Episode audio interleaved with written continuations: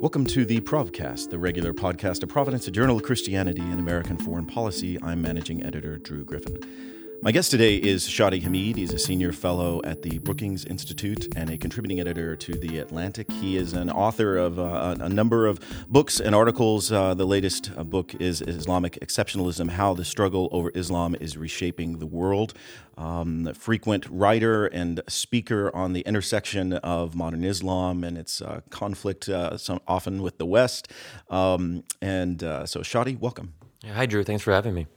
Um, it's it's a joy to talk to you, and I find your work fascinating and uh, your your point of view um, interesting. And we're a journal of you know Christianity and American foreign policy, so um, eyebrows may even be raised of why why is you know Shadi Hamid on on on this. And but I think that hopefully over the course of the conversation, it will become clear that there is is, is common ground. I think that we share. I think intellectually um, about the role of religion in the public space.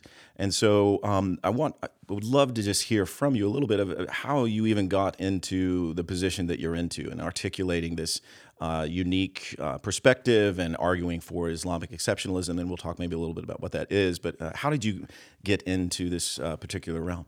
Yeah, sure. Well, one of the formative moments for me was 9 11, and uh, I was actually a freshman in undergrad uh, that year. Went so I was living away from home for the first time, trying to figure out what my identity was.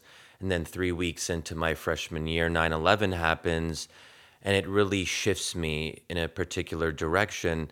And on some level, as both an American and a Muslim, it was a tragedy on, on two levels, in a sense. As an American, of course, but also as a Muslim, trying to make sense of how those who claim to be of my faith could commit such horrifying acts. And to kind of that's not an easy thing to process when uh, when you're that young and you're trying to figure out a bunch of other things. And that that politicized me. It made me more interested in the relationship between the US and the Middle East. And one of my realizations at that point was whatever else you think about um, 9-11 the aftermath even the iraq war that whole period it was clear to most people that there was something fundamentally wrong and broken in the relationship between the US and the Middle East. Something wasn't going right. So I think a lot of us at that point were asking what went wrong? Why has the Middle East become so dysfunctional, chaotic, unstable? Why is it producing this level of extremism and terrorism? And when I was trying to look at some of the the uh, the root causes, if you will, and one question that interested me was the the U.S. has uh, was starting to do better when it came to supporting democracy in other regions of the world, Latin America, Asia, parts of Africa. There was previous support of authoritarian regimes during the Cold War, but then you start to see this openness to supporting nascent democratic movements, but not in the Middle East. Why in the Middle East did we continue to support authoritarian regimes? That's the question that really started to drive me. And one answer to that question was well, we support democracy in theory as Americans, but not necessarily in practice. There's a gap here. And we're afraid of who might come to power through free and fair elections in the Middle East. I wanted to understand who those people were, who those parties were, why were we afraid of them, how afraid of them should we be? And those groups are Islamist movements, Islamist parties, like the Muslim Brotherhood in Egypt being the most prominent example. And that led me actually to study the Muslim Brotherhood on the ground. I lived in Jordan for a year, 2004, 2005.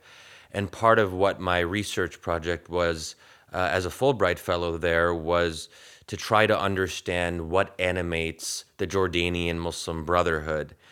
And my kind of style of research is even if you disagree profoundly with the group, even if you don't like the Brotherhood or hate their ideology or, or think they're bad, if you want to understand them, you have to sit down and talk to them. So I spent a lot of time hanging out with members and leaders of the Jordanian Brotherhood.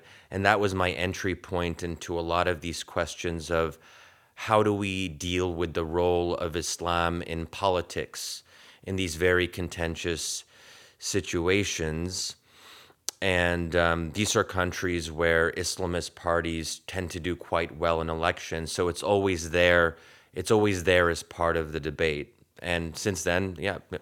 So it's it's interesting. You talk about your methodology of of even you know, uh, parlaying with people who you have extreme disagreement or you may even think could be dangerous, you know, uh, ideologically. And what was fascinating about 9 11, uh, you know, tragic in a way, is that, you know, prior to 9 11, Islam was uh, it's kind of this distant, perhaps menacing. I mean, you know, we always had, you know, the first Iraq War and, uh, you know, Iran Contra and the revolution and the hostages. I mean, there's there's always some kind of distant rumblings of it potentially being, you know, difficult. But in America, still there was there was very much a presence of just, you know, you could be Muslim, you could be Christian. You know, America's pluralistic. It's it's, but it is also a very religious country. Um, and yet, 9 11 is this moment in which all of a sudden everyone became obsessed with Islam, right? Yeah. I mean, it, it's it became every headline. Every there were there were riots, people burning Qurans. There were, I mean, you know, people didn't even know what the Quran was, you know, prior yeah, to right, 9/11. Right. right? I mean, there's exactly. a. Um, I remember in the late 90s, you know, reading Foreign Affairs, uh, you know, magazine uh, talking about uh, this guy named Osama bin Laden, you know, but it, it, you, it, wasn't on the front page of the New York Times, right? It was yeah. in like a Foreign Affairs journal. It was kind of buried deep, and it wasn't on the American consciousness. Consciousness. So, um, how have you seen uh, since your life spans that and bridges that kind of that cataclysm and that changing moment in culture i mean how do you see um, islam changing in america and america's relation to islam? Obviously there there's a greater hostility right that came about because of 9-11 uh, but then i think there was also um, and this is where i think some of your recent work and conversation is really fascinating there was this tendency to believe, believe in even in a place like america that's pluralistic and uh, you know relig- religiously tolerant for the most part to say, all right, wait, wait a minute, what do we mean by religious toler- you know, tolerance? What do we mean by uh, pluralism? What do we mean by allowing just you know anyone, even if they are Muslim? Muslims are the ones that attacked us and killed thousands of people. Like, what does it mean it, to allow them to just occupy you know the space in our country uh, unhindered and allowed with religious freedom so i mean talk a little bit about how you saw the maybe the change in the debate the change in the culture, changing attitudes uh, as a Muslim um, towards Islam on the part of you know Americans, maybe even Christians the, yeah. on the Christian so it's, right. It's interesting what you mentioned that pre 9/11, you know. Muslims, people weren't paying that much attention. They didn't know a lot about Islam. that was my own experience. That in high school in the late '90s, um, there was, uh, I, you know, I joke about it. it. It's not great, but there was this one, um, this one classmate of mine who used to pick on me a little bit and uh, he'd occasionally call me terrorist but in a kind of i actually i don't remember being super offended because i was almost i was almost in a way impressed he knows enough about the the overall global situation that he knows that there's like a terrorism issue in the middle east because before 9-11 that wasn't a very prominent point of conversation muslims were different but no one was that concerned about us right and then 9/11 changes that in a very uh, profound way. Um, so what I what what I try to do in my work, uh, to some extent, is to distinguish between Muslim majority context and Muslim minority context. And maybe I'll just say a word about um, how it's different. So when when we're talking about the Middle East, we um, and I've made this argument about Islam being exceptional, and uh, that that has been a controversial argument, and folks have attacked me for it sometimes, especially in light in light of the Trump era, where there's a there's a lot of anti-Muslim bigotry. So one of my concerns when my book came out was if I'm talking about how Islam is fundamentally different than other religions in these particular ways, might people take that and say, well, if Islam is different, then it's bad, and then it has to be sort of marginalized or regulated or monitored or something like that. And you know, so I've tried to be careful about what the actual implications of my argument are. I mean, first of all, when I talk about this exceptionalism, I'm talking about how Islam has proven to be resistant to secularization um, and will and will likely continue to be resistant to secularization. And we're, we're seeing that in practice in, in, in much of the Muslim majority world. Islam does play an outsized role in public life. So it's not exceptional. All religions are different from each other. I mean, that's the whole point of religion. Otherwise, what would, what would be the purpose of each of us choosing different religions, right? But Islam is is different in this in this in how it relates to law, politics, and governance. And some of that relates to the founding moment of Islam, that Prophet Muhammad wasn't just a um, a prophet or, or, a theologian or or a cleric. Uh, he was also a politician. He was also a head of a proto state. He was a state builder. So that has implications for how Islam develops. So when you're thinking about what the Quran says, and regardless of whether someone believes the Quran is from God or for man or whatever, any revelation has to speak to the particular context of the people it's being revealed to. So if if the early Muslims are dealing with questions of governance and state, then the Quran has to have something to say about that, right? On the other hand, um, Jesus uh, Jesus Christ wasn't in a position to govern, and the early Christians weren't in a position to govern. That only became an issue several centuries later. So it would be weird if the New Testament had a lot to say about public law and governance. It doesn't have a lot to say about those issues. So that's one way of looking at some of the contrast there. So then when we're talking about the Middle East, the big issue is if Islam plays this public role, then my approach is to say instead of trying to repress that role or marginalize that role, we have to be realistic and look at the world as it is. So we have to think about ways to try to accommodate that public role for Islam, obviously within limits, and obviously there there have to be limits on what majorities can do to minorities, so on and so forth. But we can't just assume that secularism is the way forward for the Middle East and assume that Islam will follow the same trajectory as Christianity of going through the phases of Reformation, Enlightenment, secularization. Because if Islam is fundamentally different than Christianity, then it's not going to follow the same course. So that's how I, w- I would talk about it in the Middle Eastern context. Now, when we're talking about the US, the US is quite different because Muslims are a minority. There's no real risk of Muslims implementing Sharia law and making the US into an Islamic state. I mean, sometimes you'll hear that from some fringes of the far right, but it's not it's not a serious argument, right? And this is why I think that um, the U.S. case is so interesting because it does it's it's it's a model of how to uh, of how to accommodate a Muslim minority, and part of that has to do with the free exercise of religion, um, the power and strength of our Constitution and the First Amendment. So, my experience as an American Muslim is that you don't have to choose between being fully Muslim and being fully American because America is more comfortable with public religiosity.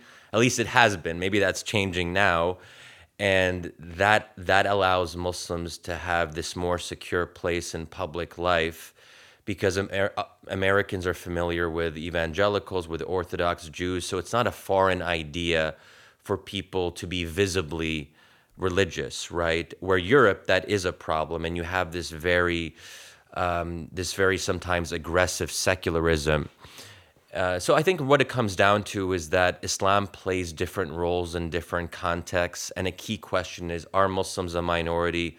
Are they a majority? But one thing that I've tried to do in my own work is to really challenge this idea that a lot of secular Westerners have that if a religion is playing a role in public life, that that that's automatically bad. It's not necessarily bad. Um, and I think that um, readers and, and listener readers of Providence and listeners of Provcast will be aware of that. That um, religion can play a positive role in public life. So when I talk about well, Islam Islam is very public. Islam has this political role that can certainly be bad in some respects, and we've seen examples of conflict in the Middle East. But um, it can also be good. And many Muslims draw strength from the fact that Islam does have a lot to say about the public realm. So, what's, what I find interesting about your uh, one of several of your arguments, you said a lot right there. So, I yeah, want to yeah. uh, try and unpack some of it. Is and uh, what I really truly appreciate um, about your point of view, why we we ask you to write for Providence, why we're talking to you now, and why I, I love being able to kind of give you a platform to talk because I there is a synergy between what you're talking about and I think what the mission of Providence is, which is to speak into um, a really uh, a space that's dominated by secularism, the foreign policy space, the foreign affairs space. Um, and you have so many um, uh, people within that space, practitioners and politicians and diplomats, who are kind of um, drunk on progressivism and drunk on uh, you know secularism. That to the extent to which they they have this tendency, this this uh, 21st century liberal tendency to try and flatten the world out and uh, homogenize all of it and turn it into well we're all all religions are the same. You know you said earlier uh, there of course they're different but there are there are people in there saying no it's it's really all the same and it's really all irrelevant right? What really matters is economics. What really matters is is politics and and you know whether it's a political system of marxism versus you know uh, capitalism or whatever and so, what we exist for is to, to speak into the space and say, no, no, no, no, religion really matters. And religions are really different. And adhering to one religion over another is going to have real world implications that may make you feel uncomfortable. You know, there are tons of aspects of, of Islam that make me feel really uncomfortable as a Christian. Um, and I'm sure there are no shortage of Muslims out there that would feel really uncomfortable about Christianity and, and, and the West and even secular uh, secularism. Um, and yet, you've got to deal with it. This is the real world. This is realism, yeah. right? You've got to confront it.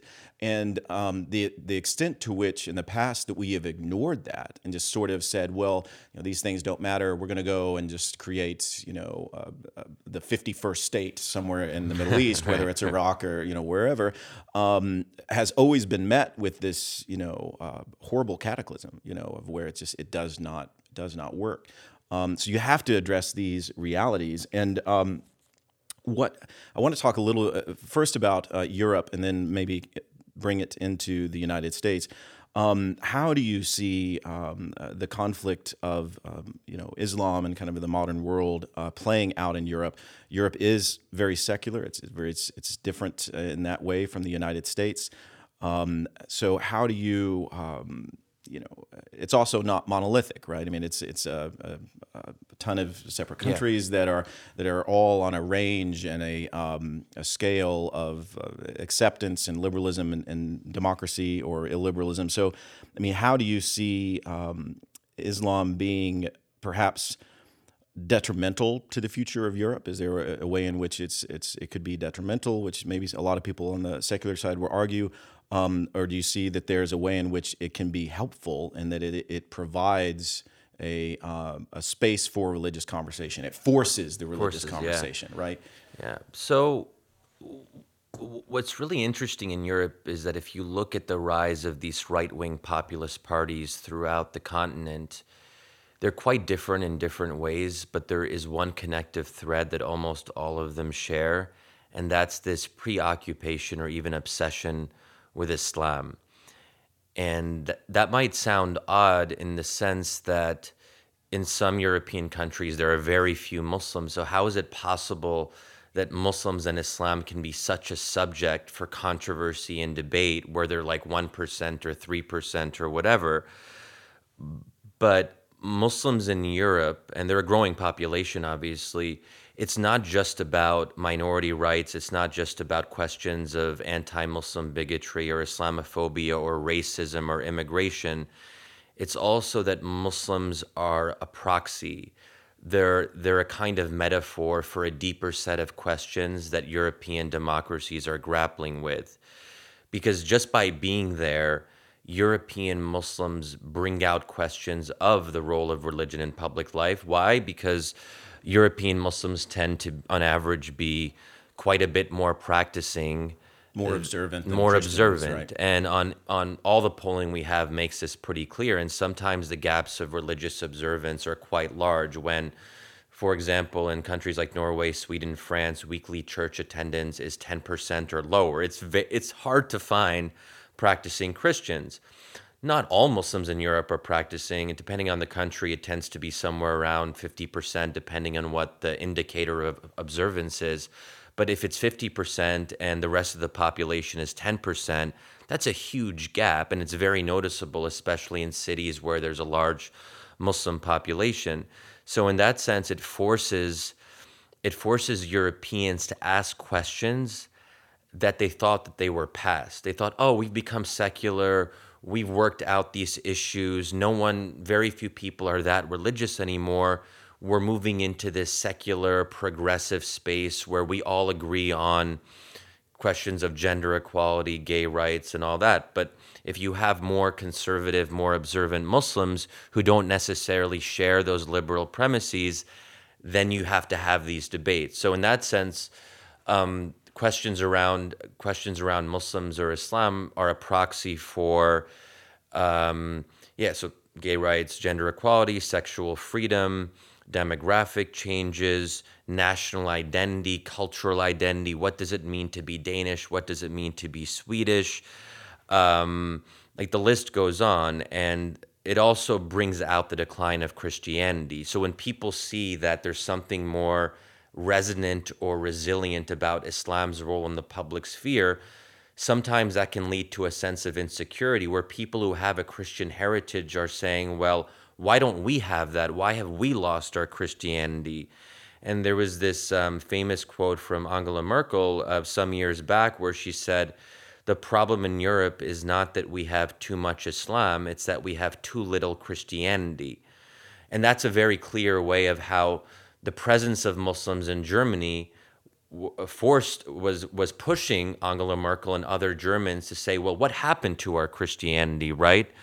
Um, and then it it so if if if Muslims are are playing this different role in some of these more secular European countries, then I think it pushes Europeans to talk about pluralism. How do we live with deep difference? Because I think unfortunately especially in the more aggressively secular countries like France, the answer of most French uh, French people is to say, well, Muslims have to become more secular. They have to embrace this. They can't show they can't show religiosity in the public sphere.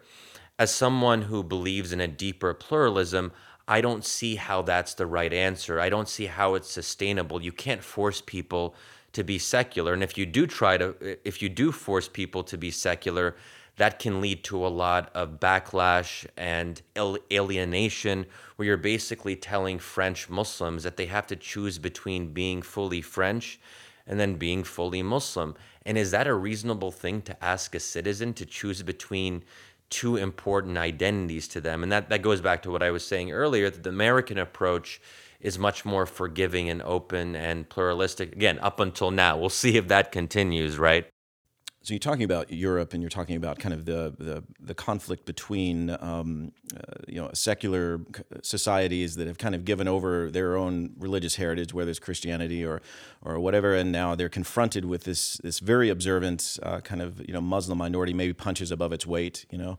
Um, and when we come to the, to the U.S., I mean, the U.S. is far more ostensibly religious. I mean, you know, everyone admits to being you know very religious, except maybe in academia and kind of you know, uh, New York City where I live. Uh, you know, it's it's a different uh, a different ball game. But there's um, there is this assent to an acceptance of religiosity, and yet we still, many of us in America, and I think increasingly on the on the right, right on the on the conservative side, um, since 9/11, and I think maybe it has only grown and maybe exacerbated, uh, are are still uncomfortable with the the Muslim manifestation of that kind of expression, right? So um, the call to prayer in a, in a, predominantly you know Muslim town, or they're they're frequently throughout the South um, as as uh, Muslims immigrate from other parts of the world and and and populate out into other areas other than cities or dense urban areas.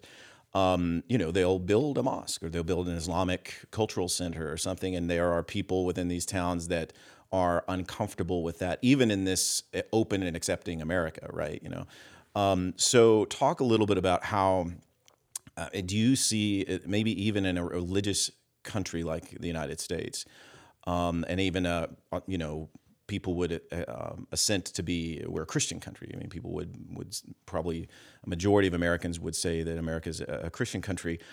How do you see do you see this a similar kind of uh, the arrival of Islam, the arrival of, of Muslims into America, and and a greater maybe um, focus within the media and even popular media on on Islam is forcing some of those same questions whereas maybe Americans had kind of reconciled to where we're all heading towards kind of secularism. We may not all be there. We're Americans so you can be religious you can be secular but wait Islam's here you know hijabs or in my you know Walmart or whatever out in America Th- this is making me feel kind of uncomfortable do you see a similar any similar trends along that line or do you think America's still broad and deep enough to kind of just absorb without questioning Well, so this is where I think some of the foundational differences between Christianity and Islam matter. That when some Americans, so one question that I get a lot when I speak to audiences in different parts of the country is Sharia. Um, and it's a tough one because you could spend hours talking about it. But I think on the right, that one one trope you hear a lot, and you might recall that Newt Gingrich uh, during the the campaign in 2016, when he was supporting Trump, he he made this uh, he made some big statements about how American Muslims should disavow Sharia, right? Because the Sharia is ostensibly in conflict with the Constitution. I think Sharia is hard for some Christians to understand because there is no equivalent in Christianity. I mean, the closest thing you have is canon law, but canon law is still quite a bit different. And if you're a Protestant, then there's really, I mean, you don't have Protestants going around in America talking about implementing Christian law. I mean, for the, for the, the vast majority at least. I mean, there might, yeah. So, um, but Sharia isn't just about public law, it's also about private practice. So when Gingrich is talking about um, disavowing Sharia, no Muslim can really disavow it because you wouldn't know how to pray, you wouldn't know how to fast, you you would wouldn't cease to be a Muslim yeah, assume, like yeah. you, yes. So Sharia is is not is is all in. It, it covers a lot of different ground, and it's just an unreasonable expectation. And there's also different interpretations of Sharia. So when people hear Sharia, they, they, they think, oh, um, strict, harsh, imposing. But as in any any vast religion with a rich tradition, there are going to be more progressive interpretations and more conservative interpretations. So you can you can have an American Muslim who is Sharia oriented, but who has like a pretty broad-minded progressive interpretation. You know, so that that's one thing. Uh, what what I think uh, is unfortunate is that you would think that because Christian evangelicals have to deal with the distrust of secular Americans towards their own public religious practice, that they would be sympathetic to American Muslims and to people wearing the headscarf because there are similar debates about the public role of religion. But unfortunately, um, Christian evangelicals um, express some of the highest levels of anti Muslim sentiment based on various polls that, that have come out in the last couple years. And that to me is something that all of us have to find ways to work on. That's a major concern that I have. Um, what you know, what do you do about it? Um, the other thing that I would say about American Muslims, which should, which could, I guess, allay some of the fears of of Christian Christians in this country, is the bigger problem in America isn't creeping Sharia. And a friend of mine has made this argument, uh, you know, in, in more depth. Mustafa Akyol, who who writes for the New York Times, he said it's not creeping Sharia. The issue that's happening in the American Muslim community now is creeping liberalism that American Muslims, because in part because they've been embraced by the Democratic Party and they become part of the intersectional solidarity thing that's going on, that um, they have moved in this more prog- progressive direction. And there's some fascinating survey research of how young Muslims, in particular in America, have um, well over 50% now support gay marriage, where 15 years ago it was a much smaller number. So there is this shift going on um, where Muslims, because they are identifying as one of the core constituencies of the Democratic Party, are making common cause with the LGBTQ community or African Americans, Hispanics, uh, even when it, you know, so that that is um, that and that is changing American Islam in in certain ways. So people shouldn't be freaking out because, um, and if, if anything, it's conservative Muslims who I know who are worried that their fellow American Muslims are becoming too liberal, that they're diluting their faith, that the American integration story is so strong that what's going to happen to our children or grandchildren? How much of Islam are we going to be able to keep. And that's where I think you get this interesting new, um, some interesting new ideas where some Christian conservatives are talking about how to make common cause with conservative Muslims who similarly feel under threat from the dominant secular cultural uh, cultural elite, if you will.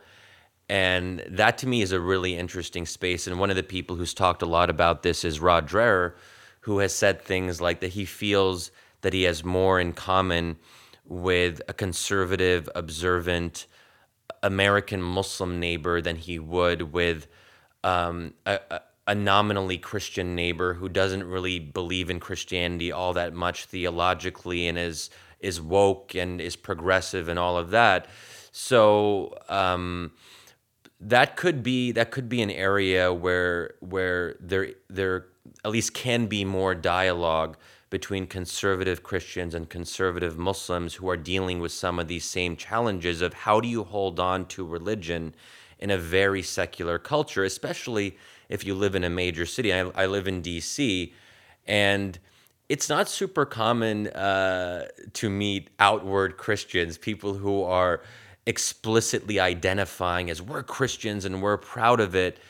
Um, and that shows the kind of broader divide we have in America. It really depends on where you live, too. Um, so sure, I think it's uh, where there is the greatest, I think, possibility for um, partnership is uh, in the idea of just pluralism, like having.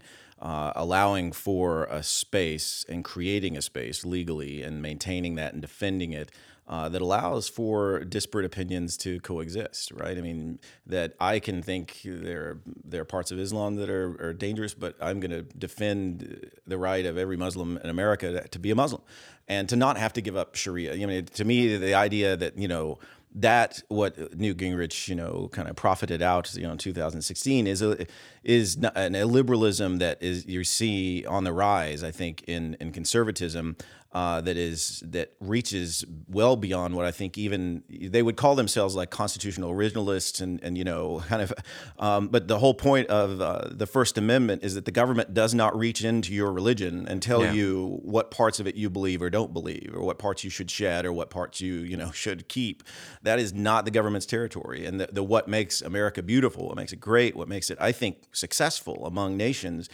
is that we allow for freedom of conscience and freedom of, of, of, soul that you can uh, believe you can be an american and you can be a bad christian a good christian a bad muslim a, a good muslim but you the main loyalty you know that you should have is to the creation of this kind of american american space. So i think there's there's huge potential there. Um, but I, I want to lean into this that it's still an awkward potential, right? It's an pluralism is an awkward, uncomfortable, tense thing. I think. I mean, uh, it's it's and what I, I hear a lot in your writing as as we kind of uh, kind of wrap up our conversation and and uh, just what I hear a lot in your writing is to embrace that tension, right? To not there. There's an idea of uh, there's, I think, an intellectual laziness that exists maybe on both sides of the political spectrum. Uh, I hear a lot, though, uh, I would say, you know, in, in, kind of liberalism, secularism, progressivism that just says, uh, hey, you know, just get on board. You know, like, can't we all just get along? Can't we all agree? Can't all nations agree? Can't all, you know, yeah, uh, yeah. kind of the pacifist tropes that that say uh, there are no, we're all humans. Uh, where that we are no different, um, but America's designed, uh, I think again, what's made it successful, it's designed to be combative. It's designed to be deliberative, and it's designed to create spaces where um, uh, in inviolable opinions uh, confront one another and kind of muck it out and hash it out. So, uh, I mean, what and you're in kind of closing thoughts thinking about pluralism the future of pluralism are you optimistic uh, about kind of the, the, the american experiment? Or do you see threats on the horizon um, on either side whether it's the right or the left that are that would men, head towards kind of an illiberal solution that says well there is no space for you if you are a uh, Muslim, someone yeah. from the right well, might say, or there is no space uh, for you if you are a Christian and you don't believe in gay marriage, or you're Muslim and you don't believe in gay marriage, or you know what's yeah, yeah. what's your forecasting out? Well, are you hopeful or optimistic or pessimistic? I mean, or? one worry I have is that Americans on on both sides are becoming, it seems to me, more uncomfortable with difference.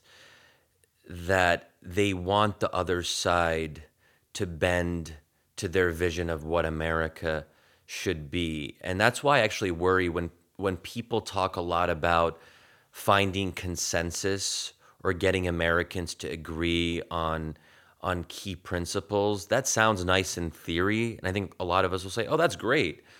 But if we as Americans no longer agree on some of those foundational questions, the search for consensus can actually turn out to be a bit coercive because we're asking other people to join into what we think the consensus should be. And we're almost trying to force that consensus. So I don't think that you can have, so, you know, even debates within conservatism, the whole like David French and Sohrab Ahmari debate, that's on the right. But take the right, the left, and all the disagreements in between. Um, we're such a diverse, pluralistic country that um, I don't think we can go back to this. And was it ever really true anyway, where we all agreed on what it meant to be American? Do we have to all agree on what it means to be American?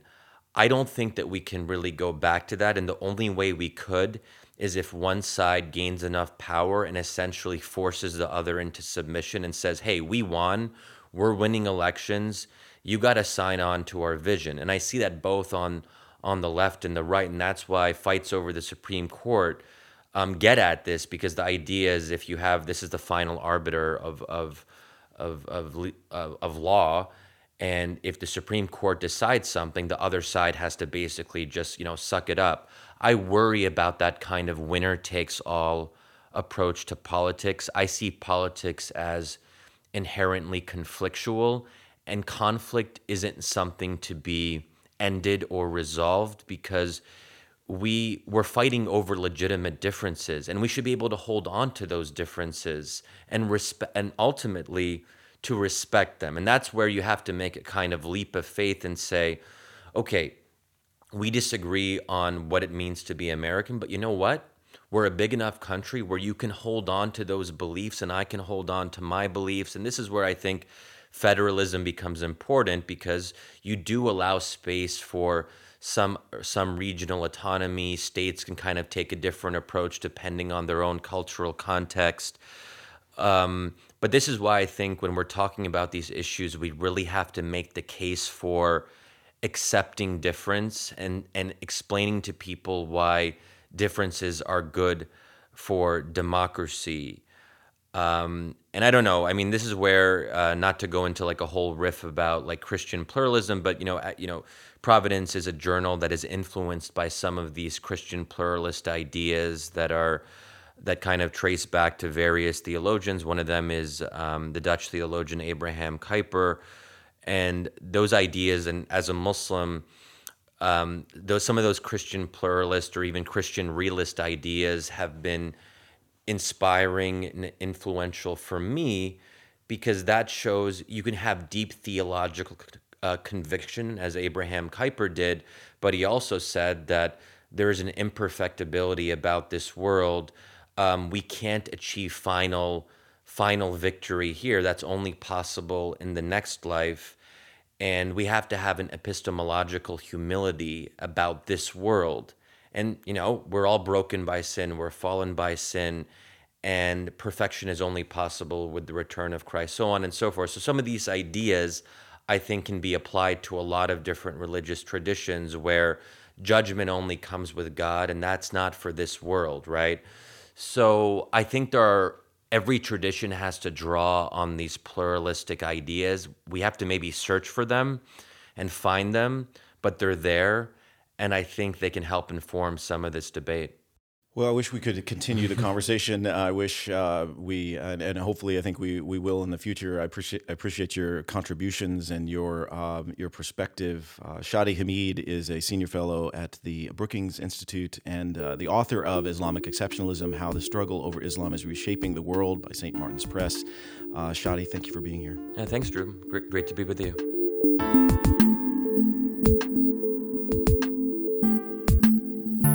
Thank you for listening to the Provcast, a regular podcast of Providence, a journal of Christianity and American foreign policy. You can find us online at providencemag.com, follow us on Twitter at ProvMagazine, and download this podcast on iTunes and SoundCloud or wherever you get your podcasts. Thank you for listening.